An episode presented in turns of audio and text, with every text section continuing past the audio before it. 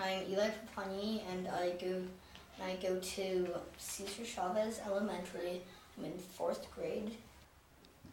I'm Michael Papani. Um, I also go to Cesar Chavez Elementary. I'm in fourth grade, and I do choir.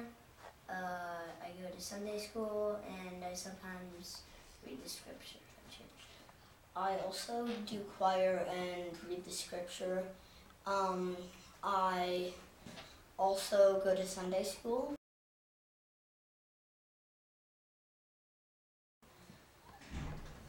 How has church in, enriched your life? I think here in Davis, for the first time, I felt, uh, I felt more of a growth toward Christ and God.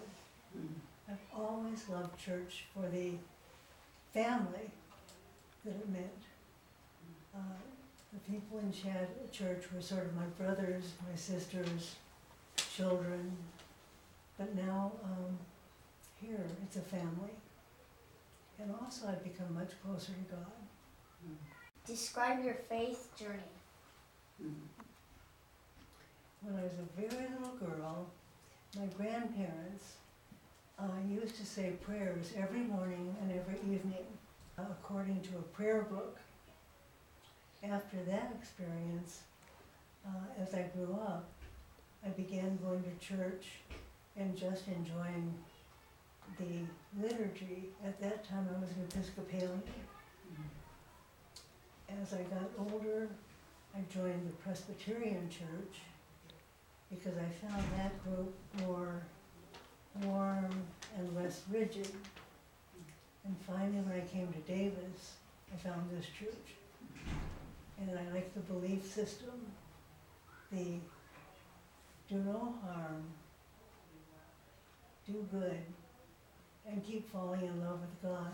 It seemed like an, almost a mantra that I could say to try to keep my mind going correctly. Mm-hmm. What does stewardship mean to you? Stewardship used to mean um, allotting money somehow. Yeah. I mean, taking care of your funds. And right now, I've come to see it as a much broader uh, concept.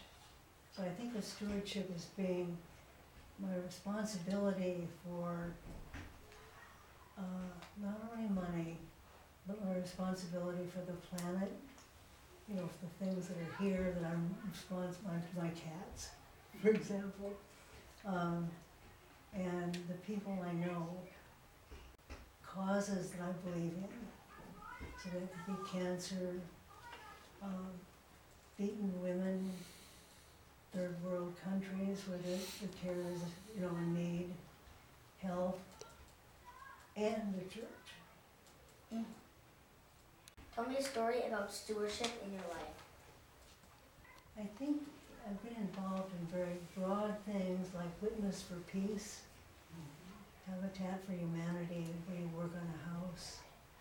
And Witness for Peace, with my husband and a group of people, we went to Nicaragua, Guatemala, and uh, saw the people there and the kind of lives they were living. They were living in shacks. Uh, they were children barefoot playing in the glass. Um, they had nothing to eat. They had no indoor plumbing. It was a very life-changing experience. We actually fell in love with those people and gave them whatever we could, both financially after that, and also things that we could send. Whole boatloads or cargoes would go full of um, things that the Americans were able to gather up and send down there.